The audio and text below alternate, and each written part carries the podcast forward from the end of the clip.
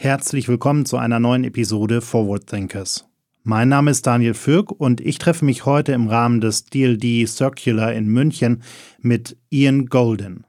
Er ist Professor of Globalization and Development an der University of Oxford und außerdem Director des Oxford Martin Programs on Technological and Economic Change, Future of Work and Future of Development.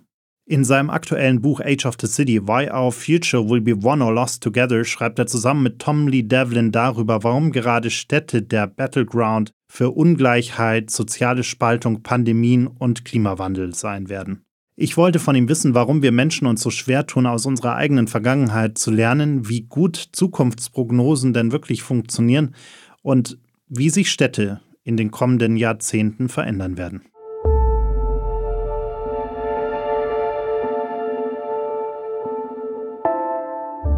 In an ever changing world, we need to keep track of what will be next.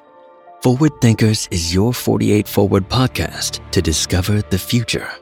We are talking to innovative and creative minds from all over the world to learn more about what they are working on and what they think will change the way we work and live within the next decade.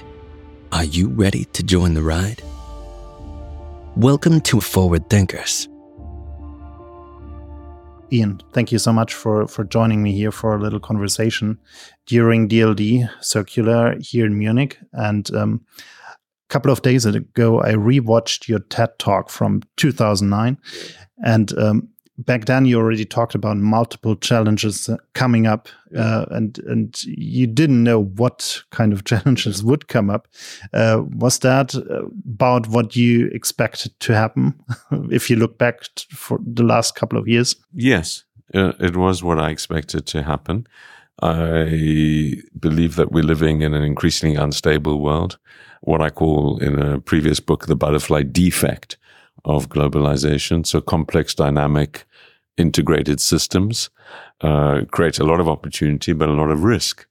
And the challenge we face is that while we are increasingly connected globally, uh, global governance, the management of these connections is lagging way behind, and some of it is collapsing because of rising tensions between the US and China.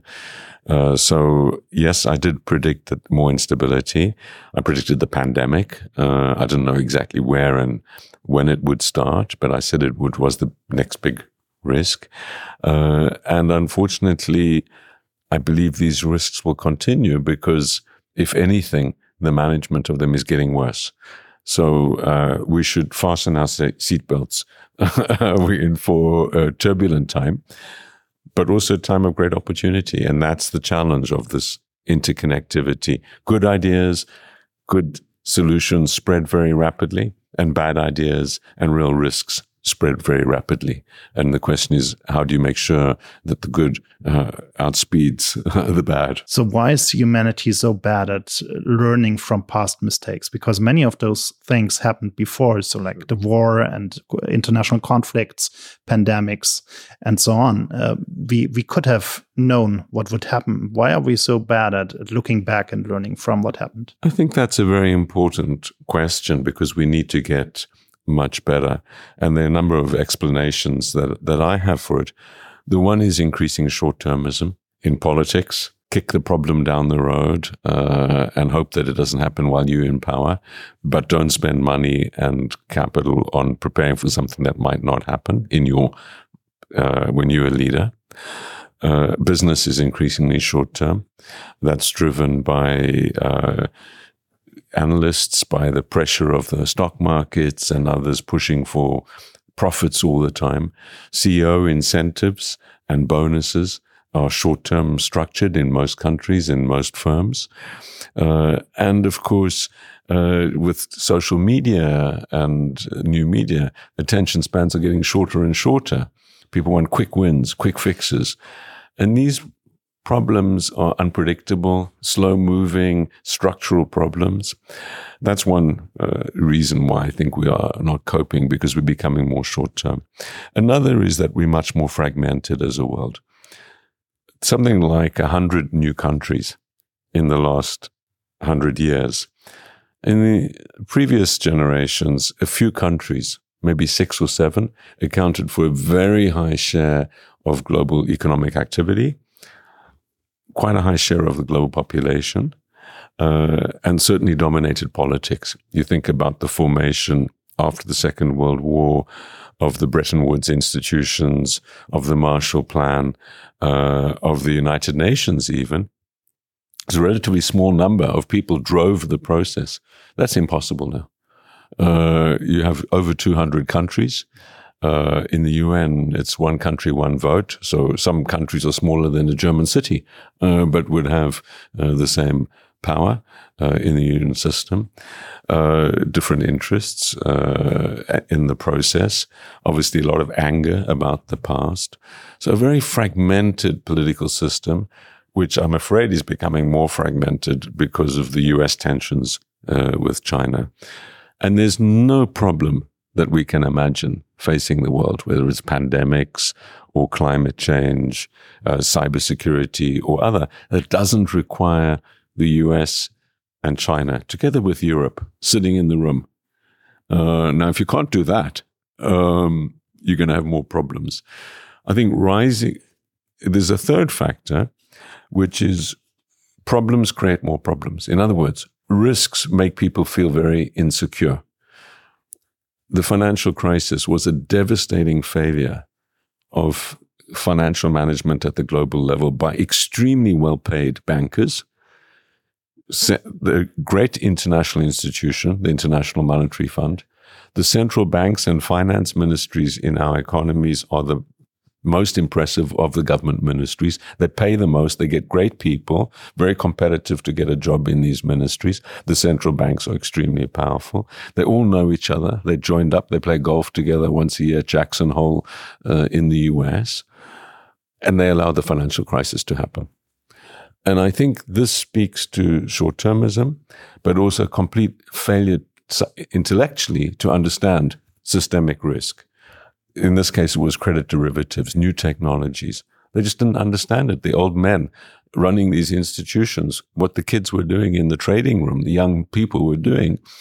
And that is happening on multiple spheres. The financial crisis, it's not just the disconnect between technology and institutions and management. It's also that people have lost trust because of the financial crisis in government's ability to manage. That's making people much more nationalist and protectionist. They want to build higher walls to protect themselves from these global risks. Of course, there's no wall high enough that will keep out the great risks we face climate, pandemic, uh, even financial and other, but they do keep out the ability to cooperate and the skills and the investment technologies we need. Um, and so we're in this vicious circle of more protectionism and nationalism, slower economic growth, rising inequality because of that, uh, and therefore less cooperation, therefore more risk. Therefore, people feel more insecure. Then they want to build more higher walls. So, uh, risk creates risk unless you manage it. And that's again why I'm very concerned about the tensions between the US and China, because that's where it needs to stop uh, not start. and uh, and I think we should expect, because of the tensions, increasing risk. Europe has a very important role to play in trying to mediate in this, play a leadership role, but clearly it can't do it on its own. In your talk earlier, you talked about those walls and that cocooning won't be possible. Uh, if we look at the future, uh, we will see all the challenges uh, of climate change kicking in. Yeah. So there will be a lot of uh, cities and areas will be won't be people won't be able to live there anymore. So they will be on the move, and, and they there will be more and more people on the move than we've ever seen before. Um, looking at Europe, um, we could build walls and kick everyone out who's yep. coming and trying to find a place to live, but that won't work. So, as you said, building walls isn't going to work out.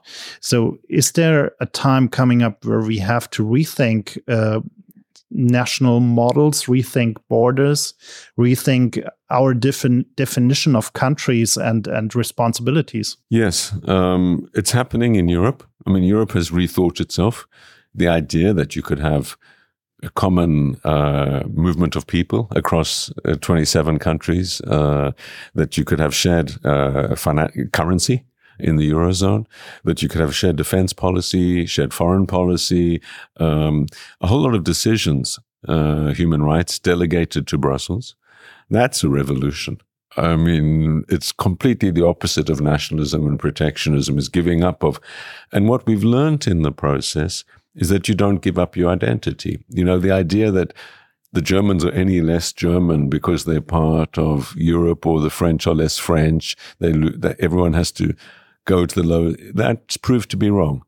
Uh, in fact, it's strengthened in many cases, not only national, but subnational identities like Catalan or Basque or whatever, uh, because people uh, have got a lot wealthier uh, and they can put their preferences uh, in a democratic environment to the front. So I think we've learned that the state has been rethought in Europe, and it's an incredible uh, experiment. Now the question is, does it as a cut itself off, and what happens, as you say, to immigration? Um, Europe, one of the great challenges facing Europe is fertility is rapidly declining. It's a rapidly aging across the across Europe, rapidly aging. This is true of many places. Uh, it's true of the U.S. It's true of China, uh, Japan, and many other places. Certainly, it's true of Europe. And so, we will need many more people in the economy. Uh, aged people will need them to take care of them. Uh, young people will need them. Uh, we need them in many different uh, areas. And the question is, how does one do this in an orderly fashion? This is in addition to refugees like the Ukrainians, Syrians escaping death uh, or uh, persecution in the case of Syrians at home.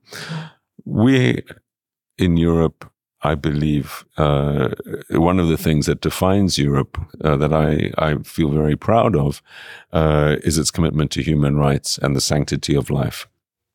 And therefore, I believe we have a moral and ethical obligation to accept refugees.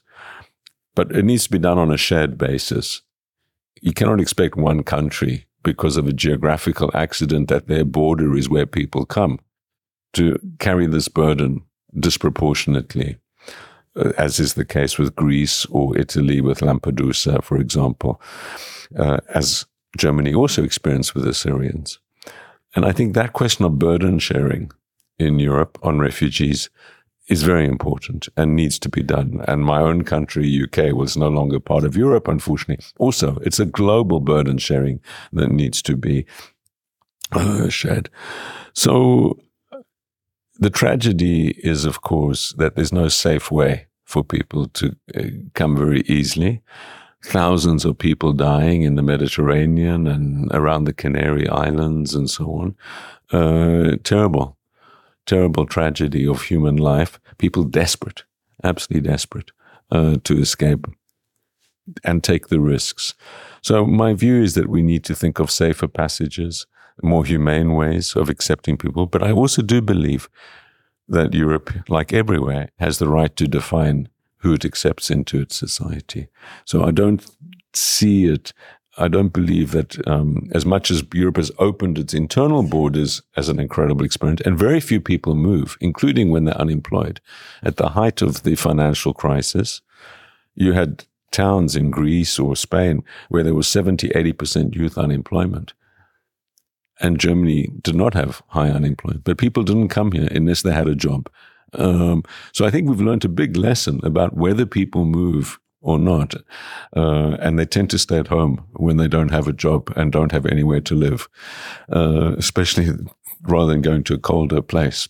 Uh, but um, we need to think of ways of doing this, and my view is that we should have a bargain.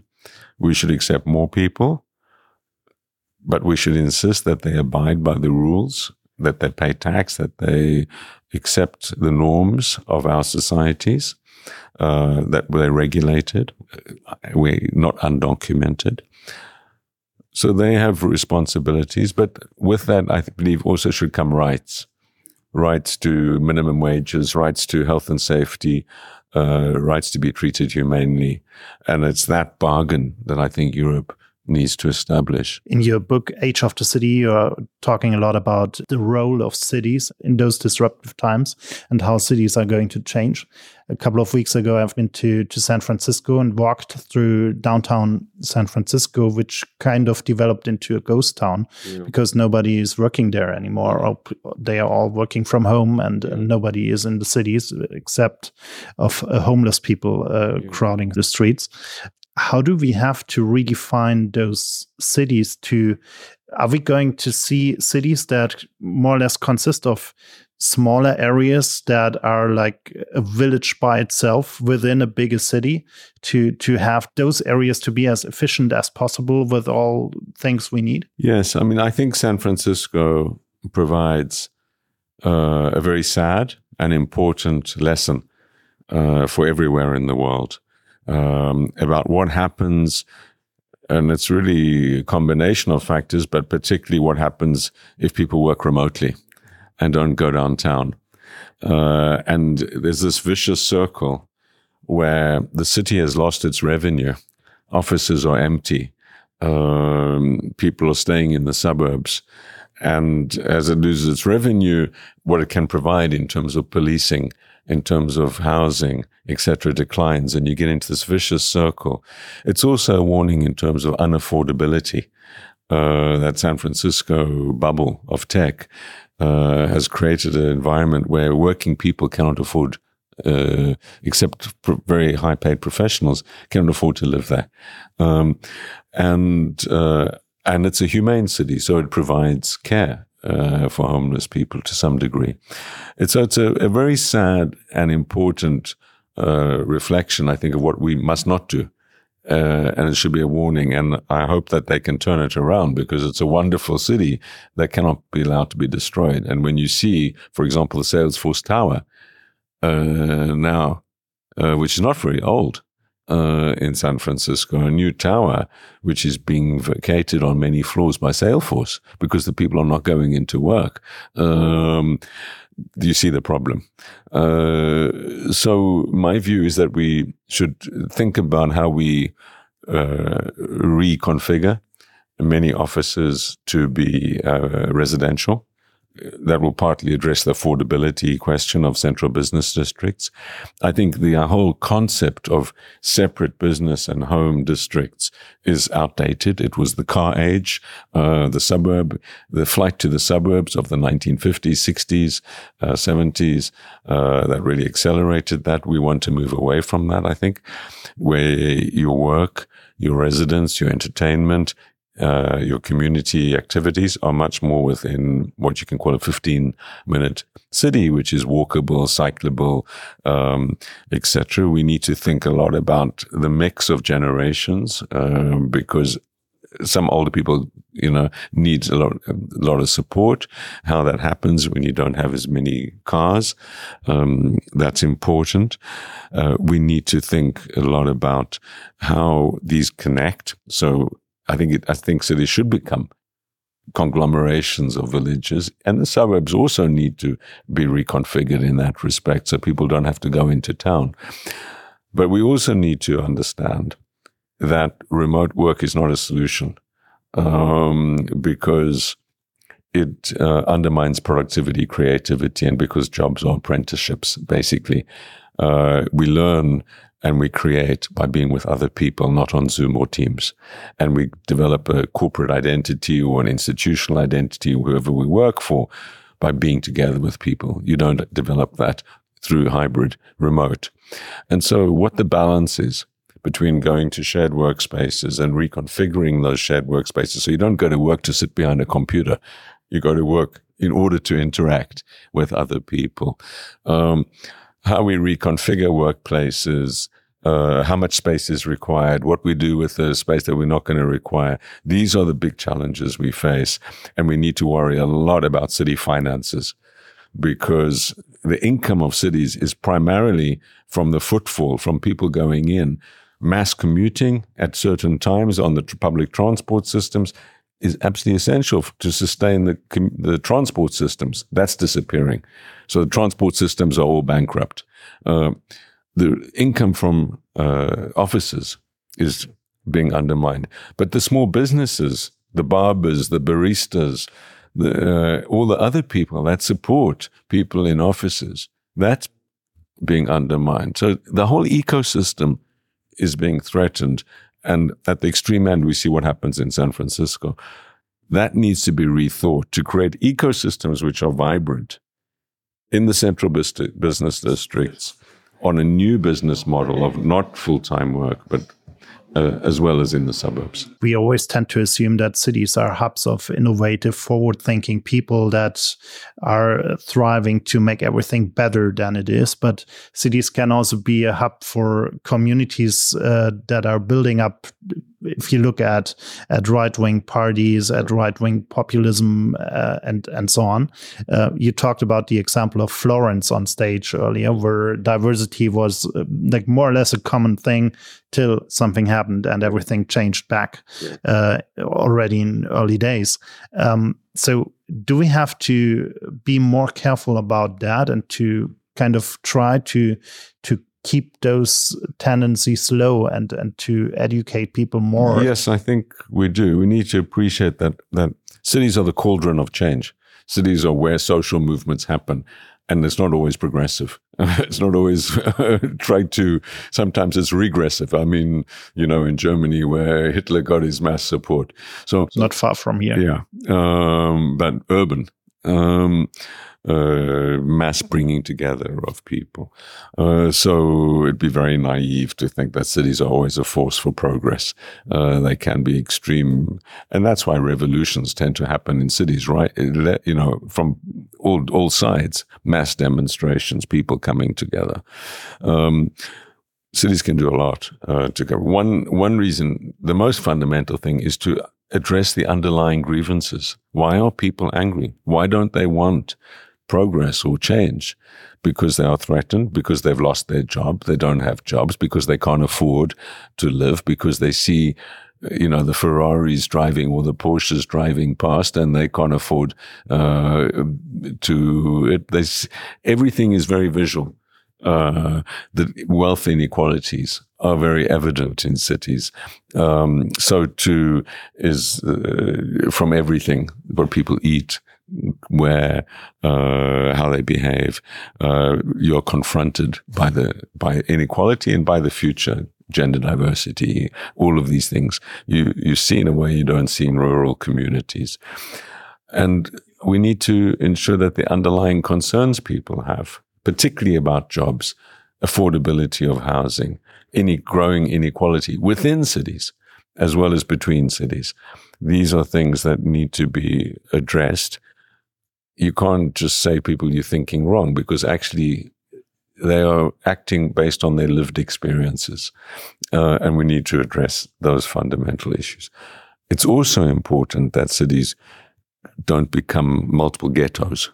Um, and how we overcome that through one of the things that's declined due to the rise of um, the Thatcher, Reagan, Kohl sort of revolution pushing the private sector against the state, one of the things we're seeing is a very sharp decline in community clubs, groups, support for for sports activities, all of these things that in the past allowed people from different perspectives in a community to mix are being undermined, and so there's much more siloed activity. Uh, and I think what what uh, religious groups sometimes are able to achieve, but very few other groups, is this bringing together of people from uh, from diverse backgrounds, uh, and there needs to be much more emphasis on that, I think, to help address it. But I would stress the importance of dealing with issues like affordability of housing and creating decent jobs. You also talked about cities that are going to disappear within the the next uh, upcoming 100 years due to climate change, uh, especially coastal cities, but also cities like uh, Las Vegas that are based in the middle of, of a desert. Um, what do you think? When are we going to see people in those cities taking action to really create some kind of new uh, living space or moving away to to secure their life more or less, the life of those communities in those cities? It is paradoxical that some of the the most successful rapidly growing places now seem to be very unsustainable places. I mean, not only how well Phoenix and Las Vegas and Miami are doing, for example, um, but equally uh, Dubai, places like that, which also in the desert, basically. Um, Abu Dhabi, Saudi Arabia now. Uh, these are places where you wouldn't think that you, you can't live without being in an air conditioned bubble and de- basically desalinating water uh, or, or, piping it from a thousand kilometers away or something. Uh, so if you have enough money, you can live in a bubble. Uh, that's what uh, Dubai and that's what uh, um, Las Vegas uh, shows us. Uh, but poor people can't do that. And the majority of the world is not rich enough to live in a bubble. So, what climate change will do is it will increase inequality because poor people will be devastated uh, and rich people will, will escape. Like the same happened in New Orleans when New Orleans suffered from Hurricane Katrina. A lot of people died a lot of people lost their homes, but it was poor people that suffered by far the most. And that's what we will see. So I think we will see uh, massive loss uh, due to weather. Of course, Bangladesh, uh, uh tens of millions of people live within a, a, couple of meters of sea ocean rise. Uh, mainly in developing countries, some in rich countries. Uh, and I think we will begin to see some change. For example, in California now, you many places you can no longer insure against fire. Now, this is finally the insurance industry is waking up because one of the reasons people do live in, in, in places which you wouldn't expect is because they just rely on insurance to bail them out. Now, if insurance starts pricing risk or withdrawing even, then I think you'll begin to see changing construction uh, and changing valuations on property. Uh, so insurance is a key part of this. And what's the role of the state and the, and what's the role of the individual and what's the role of the insurer in this uh, becomes a big question. Of course, poor people often live in the most vulnerable places fragile lands, valley bottoms, uh, makeshift construction, which is not very con- strong. Uh, so they are particularly vulnerable. And how you help them uh, again build resilience. They don't have the money to escape or to rebuild their homes becomes a critical question. Thank you so much for those insights. Thank you. Thank you for listening. Did you enjoy the episode? Follow us on Spotify, Apple Podcasts, or wherever you prefer listening to your favorite podcast shows. Forward Thinkers is a 48 Forward podcast produced in the 48 Forward studios in Munich.